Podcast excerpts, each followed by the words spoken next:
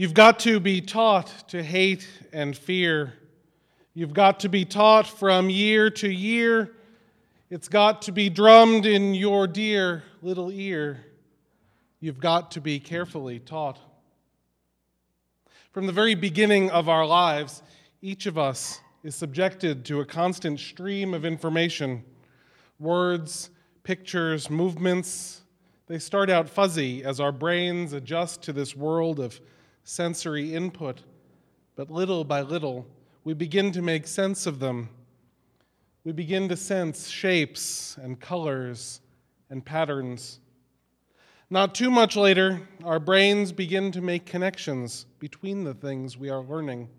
We begin to understand why people act and react in certain ways, like Professor Peggy McIntosh, who recalls in Shakti Butler's documentary film, Making Whiteness Visible, a time at six or seven years of age when a goodbye kiss on the cheek of her grandmother's African American cook sent her grandmother into a racist rage.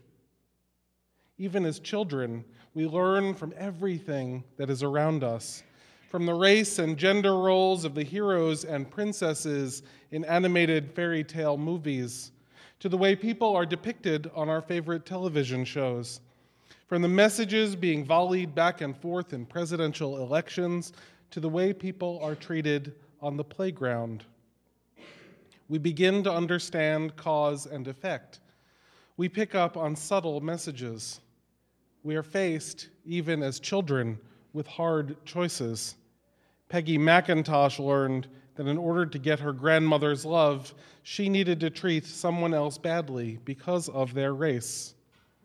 We are carefully taught. You've got to be taught to be afraid of those whose eyes are oddly made and people whose skin is a different shade, you've got to be carefully taught. We are carefully taught that the differences we notice by nature, differences that hundreds of thousands of years of human evolution might even have wired us to be a little wary of, we have to be carefully taught that those differences mean that some people are inferior and some are superior.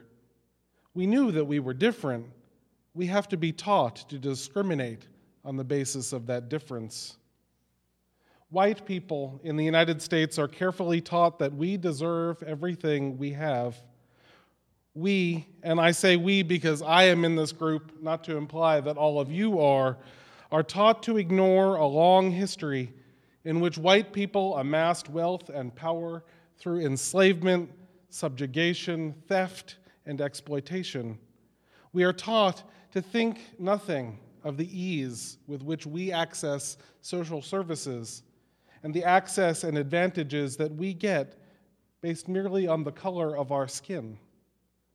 We are taught further that people who don't get these things, people of color, don't deserve them. We are taught that people with different shades of skin from ours are threatening and suspect. We are taught that our experience of the world is normal and so the experiences of people of color are somehow abnormal, less than, or worthy of dismissal. Quite simply, white people in this country are carefully taught from the moment we enter this world that we are superior to people of color, and we internalize those messages of superiority. People of color in the United States African Americans, Latino, Latina, and Hispanic people, Asian Americans, Arab Americans, and Native Americans, people of color are taught that they deserve to have a harder time getting thing, the same things their white peers get. They are taught that they do not deserve consideration or services from social programs, and that the institutions and systems of our society are not set up to meet their needs.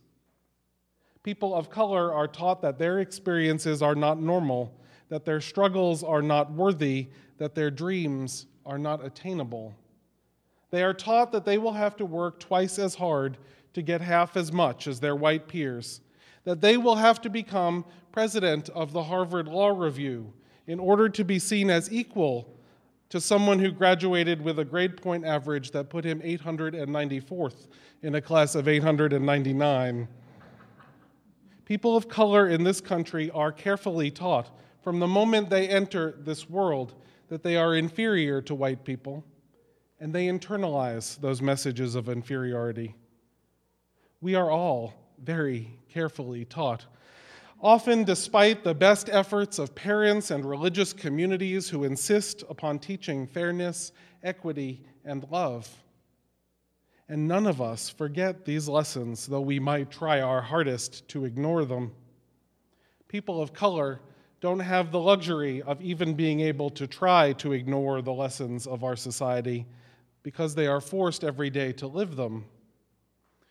One of the hardest privileges for white people to accept is the privilege we have to forget that our attitudes and actions are informed by the careful teaching of our society.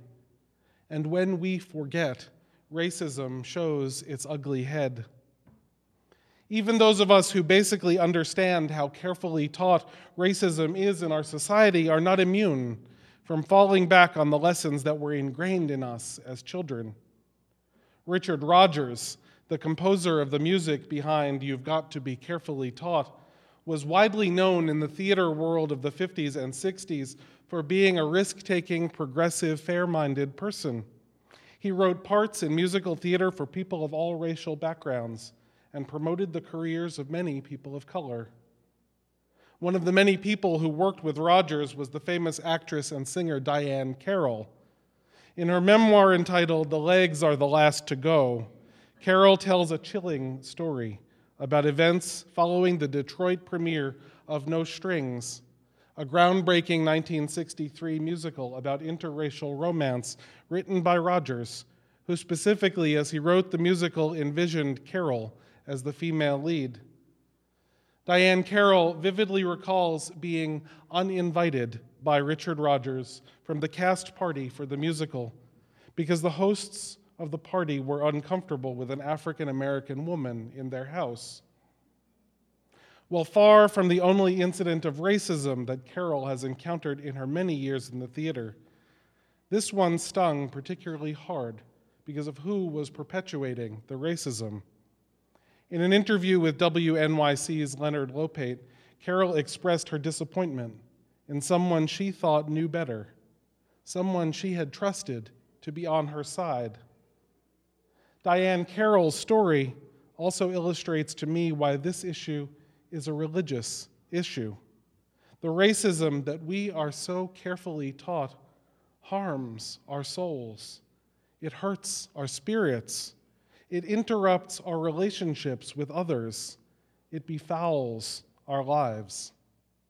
Racism has the power, if we let it run unchecked, of harming us all, people of color and white people too. Racism gets in the way of trust. It forms a callus around our hearts. It builds walls that separate us from one another. Racism hurts a lot. And this is why it takes such careful teaching to get it in our heads. Racism is not something that most of us would choose if we could. I dare say that all of the people here today would gladly choose if we were given that power to end racism completely, to banish it from our lives, from our communities, from our institutions. And while it is not a simple task, that choice is, in fact, something we can work towards. You've got to be taught before it's too late, before you are six or seven or eight, to hate all the people your relatives hate. You've got to be carefully taught.